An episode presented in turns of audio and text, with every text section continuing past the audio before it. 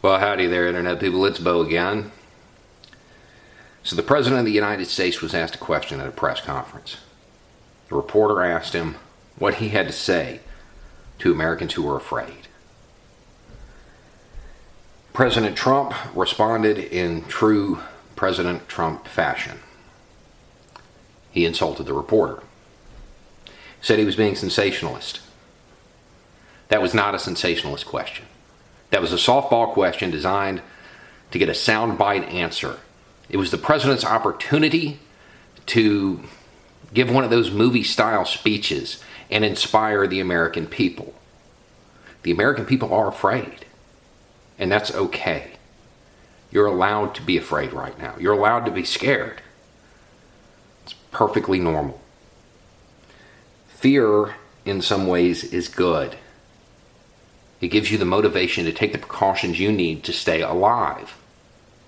Fear can be good. Panic is the enemy. Panic is something you're not allowed to do. You're not allowed to do it, one, because it's self defeating, and two, because you're an American. It boggles the mind.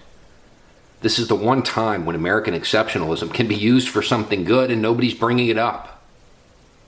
You live in one of the wealthiest, most powerful countries on the planet.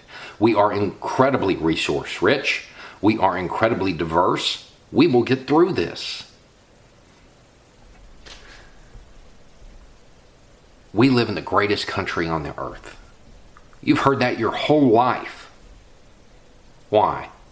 Why do we say that?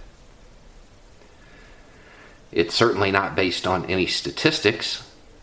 It's based on an attitude. It's based on the achievements of those who came before us. We won World War II.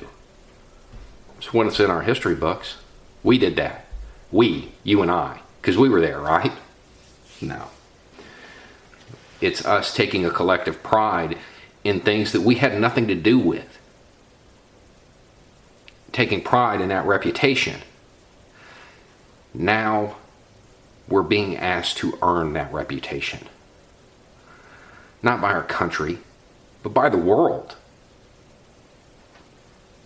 There are a lot of countries out there that are looking to the United States for leadership, and it is sorely lacking.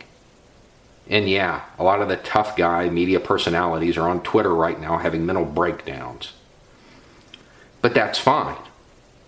Because let's be honest, they weren't really part of us anyway, were they? When people celebrate America, that's not what they're celebrating. When people talk about the United States, they're talking about the working class. They're panicking because they've never dealt with anything like this. They've never been in a situation like that. They haven't faced hard times. You have. Your neighbor has. We'll get through this. We are not being asked to storm the beaches. We're not being sent to Iwo Jima. We're being sent to go watch Netflix.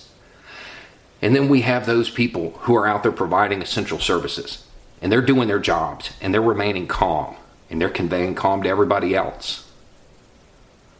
We're going to get through this. We are the United States. We thrive on chaos. No, we don't know how long it's going to last. The troops may not be home by Christmas, but that's okay because we're going to remain calm. Even in the absence of real leadership, we can lead ourselves. Anyway, it's just a thought. Y'all have a good night.